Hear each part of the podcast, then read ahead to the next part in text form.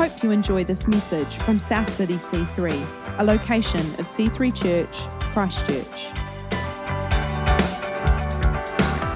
I have the privilege tonight of finishing off our series called What Sex Got to Do with It. And if you've been tracking along with our series, two weeks ago, John T. shared about singleness and sex.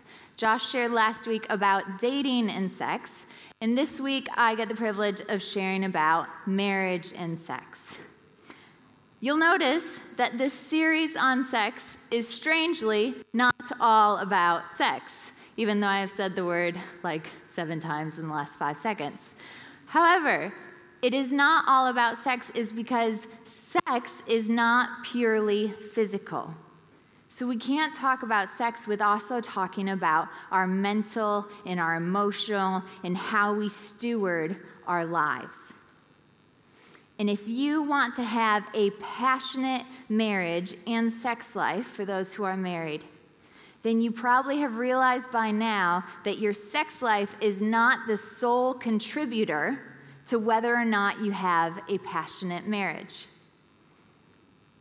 So, I want to give you three tips tonight on how to fuel passion in your marriage. And if you're sitting here right now and you do not have a ring upon your finger or a love interest by your side, don't completely check out because there might be some tips in here that you can apply now in order to fuel a passionate marriage. So, Joshua, can I have you come up for a moment? I'm going to turn down the lights in just a moment here. There you are. If we could turn down the lights. Boy meets girl. Their eyes lock. They share a smile across the room. There's a spark. The first conversation, the first walk holding hands, the first accidental leg brush, a rush of hormones, long chats, a sweet kiss, late night conversations, parent introductions, a bent knee, a new jewelry accessory, planning for the big day, walking down the aisle with a sweet tear and a smile. Life begins as one joint finances, a house to share, a mortgage, dinner together, endless dishes, a bed to climb into, too tired for sex, the joys of sharing a life, the frustrations of sharing a life, passions dim, the spark that once was so bright goes out. And unless you have something substantial to fuel the fire of your marriage, you can put the lights up. Unless you have something substantial that you can put on the fire of your marriage, then your marriage, the passion, will eventually go out.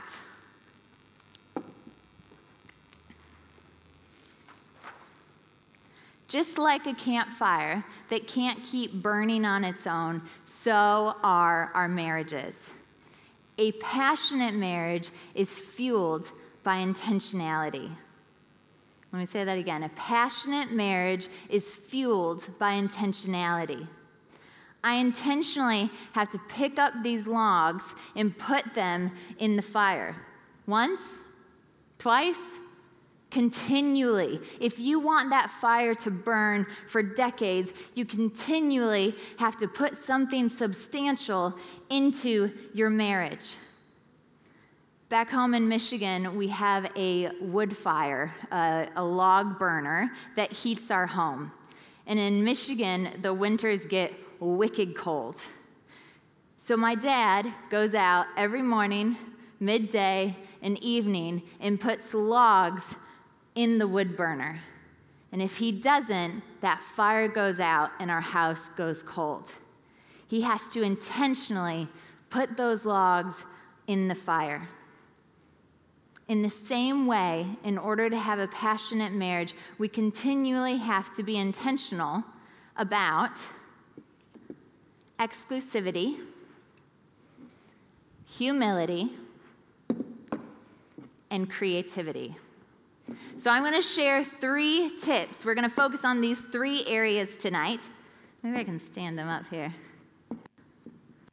We're going to focus on these three areas tonight and how you can add these to the fire of your marriage in order to have a passionate marriage. Now, these are not the only three things that you need to have a passionate marriage, but these are the ones that I have found are critical in our marriage to keep it burning. So, we're going to unpack these three areas tonight. So, first step, first tip to being, to fueling passion in marriage be intentional about being exclusive. A question that I love to ask, especially when it comes to my faith, is why?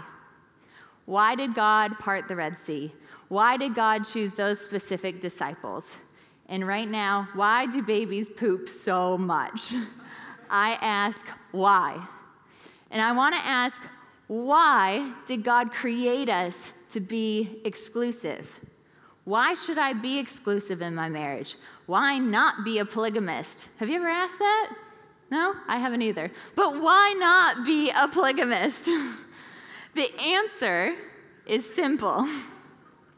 The answer is simple. The more that you give of yourself to one person, the more intimacy you share with them.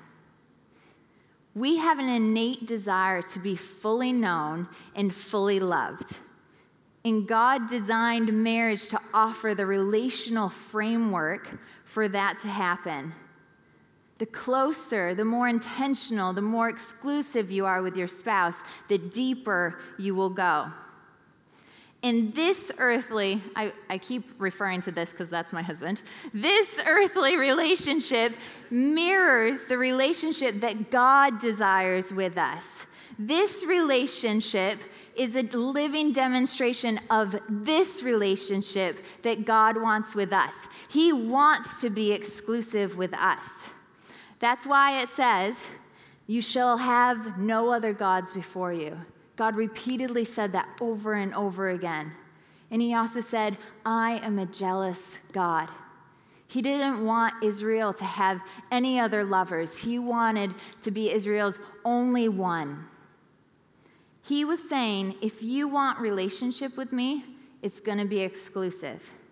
Saying yes to the new covenant, saying yes to being a Christian, is saying yes to oneness with God. There's no room for you to worship the sun or the moon or Buddha or yourself. He wants all of you, He wants to be exclusive. So He invites us into that covenant relationship with Him, but He also gave us marriage so that we could experience a covenant relationship with another human being. So, no wonder our marriages are attacked they're the, they're the living representation of this relationship. But every time you choose your spouse, you are upholding the covenant to say yes. You are choosing to be exclusive, and that demonstrates this relationship.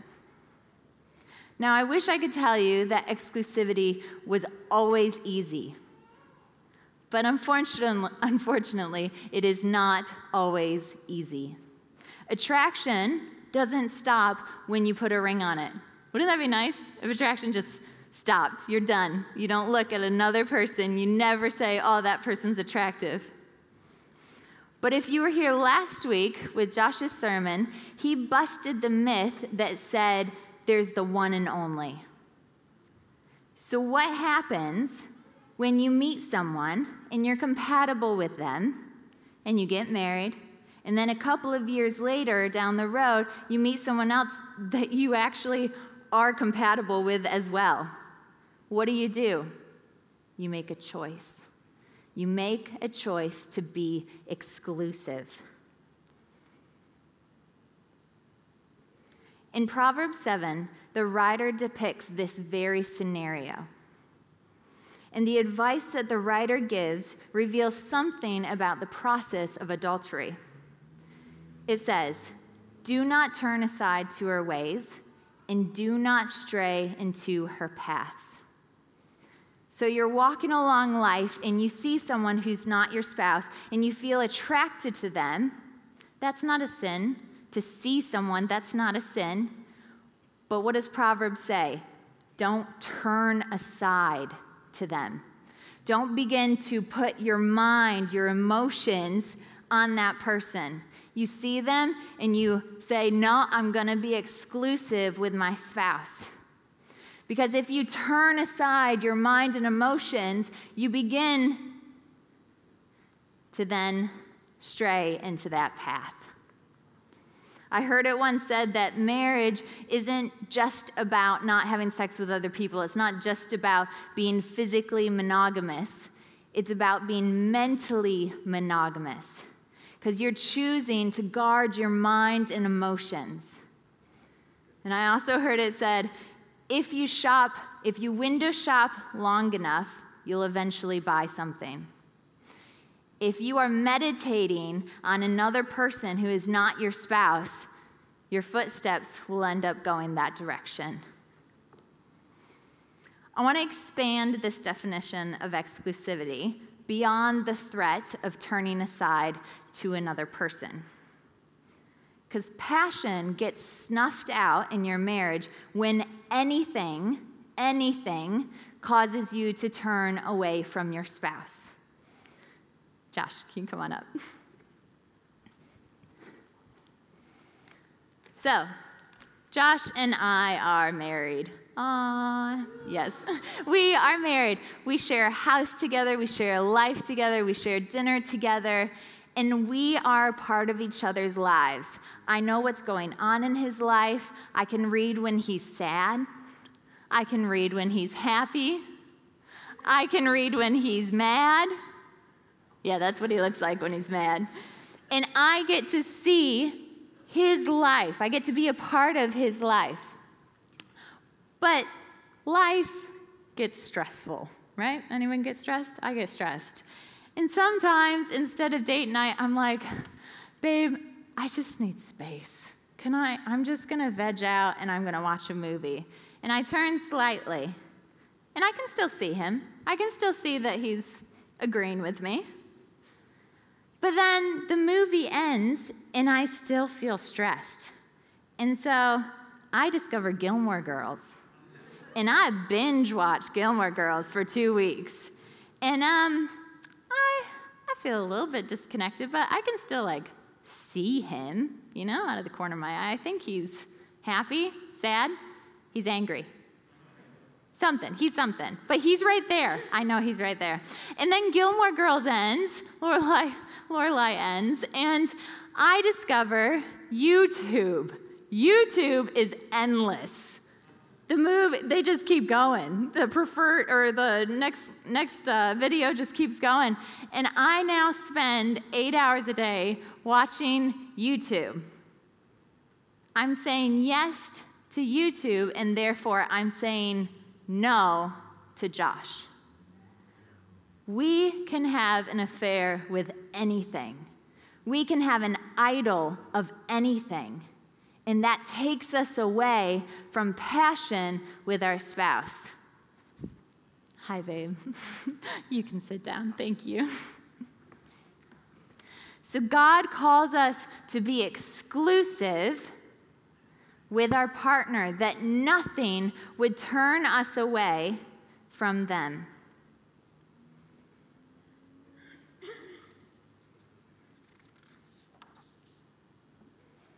So, if you're feeling distant from your spouse, ask yourself is there anything that I'm saying yes to that is getting in the way of relationship with my spouse? And if there is, begin the process of turning back towards them. This is not a one time thing, it's not a one time decision. We often find that we feel disconnected here and there throughout the months and the years. but we make the choice, we make the intentional choice to be exclusive. As you intentionally choose exclusivity, it will fuel passion in your marriage. Second tip to fueling passion in your marriage be intentional about being humble. John Gottman, a psychologist and researcher, has done extensive studies on what the leading factors for divorce are. After 30 years of research, he concluded that the leading factor for divorce is contempt. He defines contempt as a feeling of superiority, of being on a higher plane, which I happen to be right now, being on a higher plane over your spouse. Pride. When you let pride continually be the vehicle in which you relate to your spouse, it will extinguish passion. When Josh and I first got married, I was quite prideful. And of course, I would not call it that. I would just call it, I was better than him. Because I was more organized, I wrote to do lists, I got a lot of things done, I'm an achiever, and that made me a better person. I decided and the more I saw his weaknesses, the less I could see anything good about him. And when I would bring up this or that, he would listen, he would want to discuss it, and he would apologize. But nothing he could do or say felt good enough for me. And there was one night I was standing doing dishes. I was doing the dishes, I just like to point out. So I was feeling very good about myself. And I was just in my head, I was like, I do this, I do that, I do this, he doesn't do this, he doesn't do that. And I was just like, God, I need help because we're not headed in a great direction. And I so clearly heard the small, still voice of God. And he said, Sarah, you are partnering with the devil right now.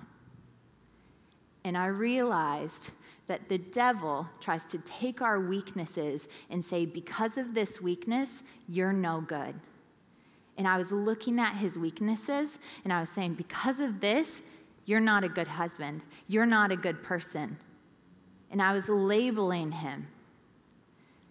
And from that moment on, I was just like, God to the heart. And I said, God, would you help me to see him as you do?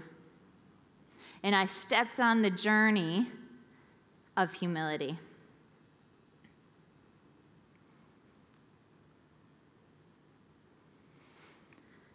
I had two major issues. One was that I viewed myself better than Josh. I was comparing my strengths to his weaknesses and not taking the time to see his strengths. The second issue was that I communicated to Josh that he was the problem. And we do this so easily.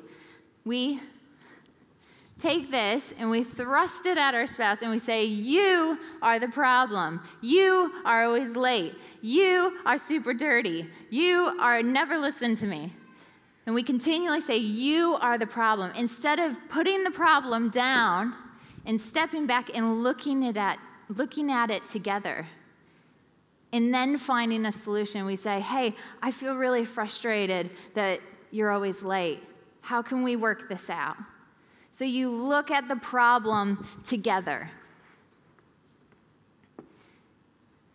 And as you do that, as you're intentional about humility, it will fuel passion.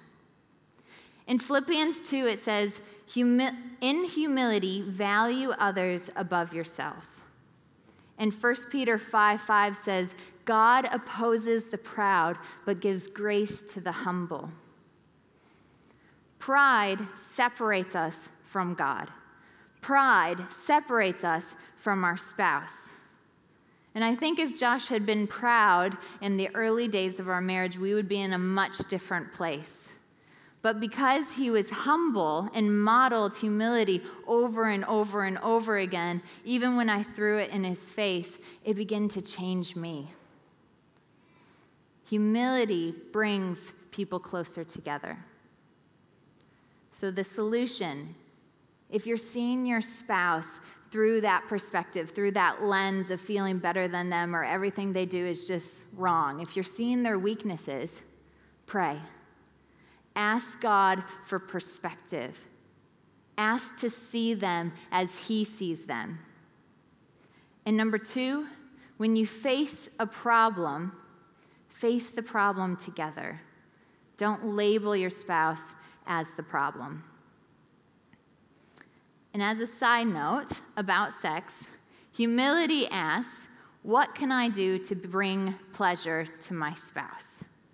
And if you haven't discussed your likes and your dislikes, talk about it.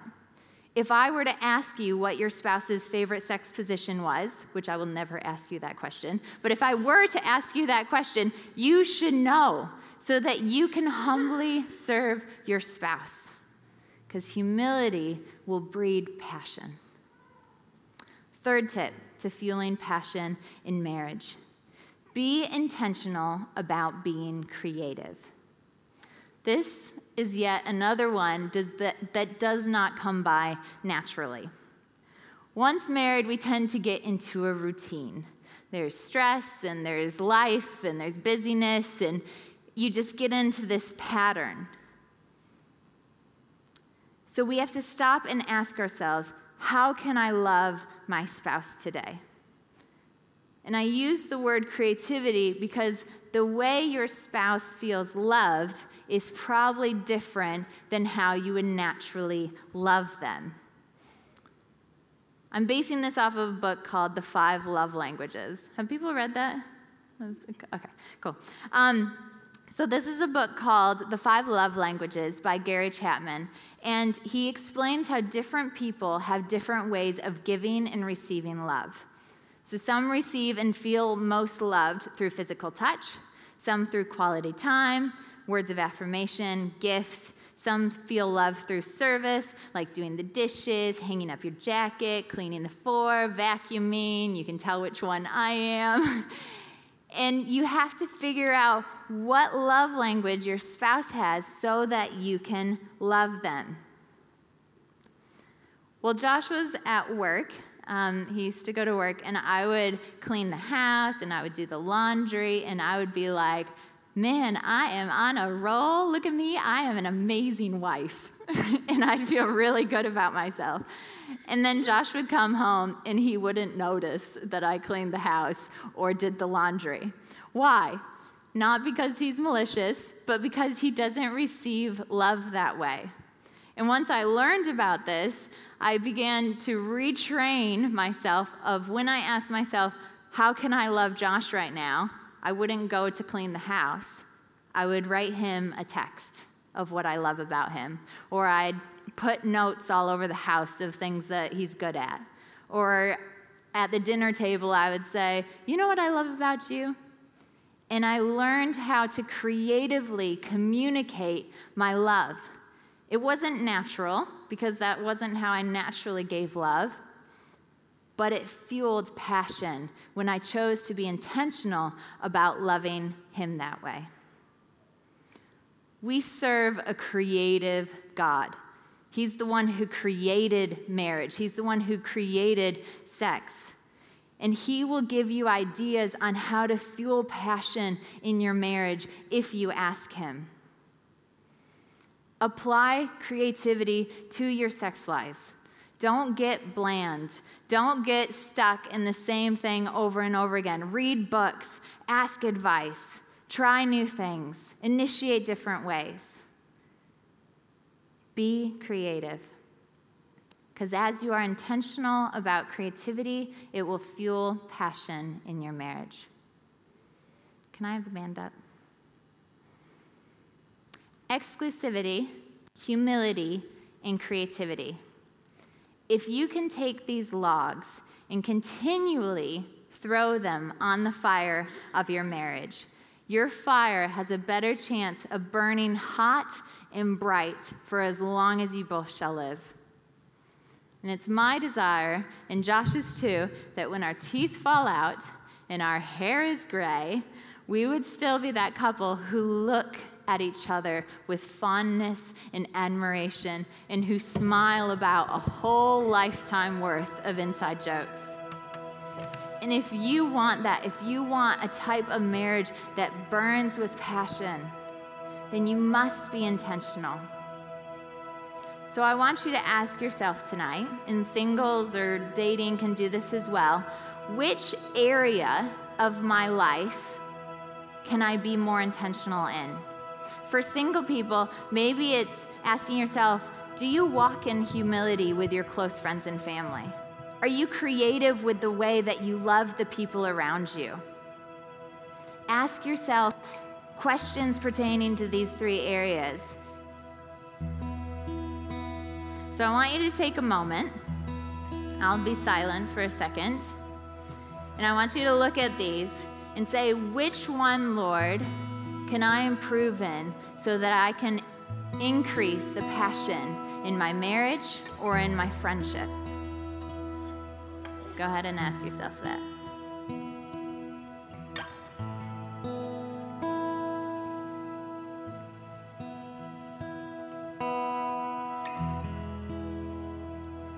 Jesus, I thank you that you designed relationship. I thank you that you created marriage and that you desire for it to have depth. You desire for us to have passionate marriages. And Lord, I ask that we would be discontent with anything less than passionate marriages. I pray that you would teach us, Lord, how to walk in a way that's pleasing to you, where we honor our spouses, where we walk in that humility and exclusivity and creati- creativity. Would you help us, God? as you highlight one of these areas, I pray that you pour out your grace to walk in them well. We love you. In Jesus' name, amen.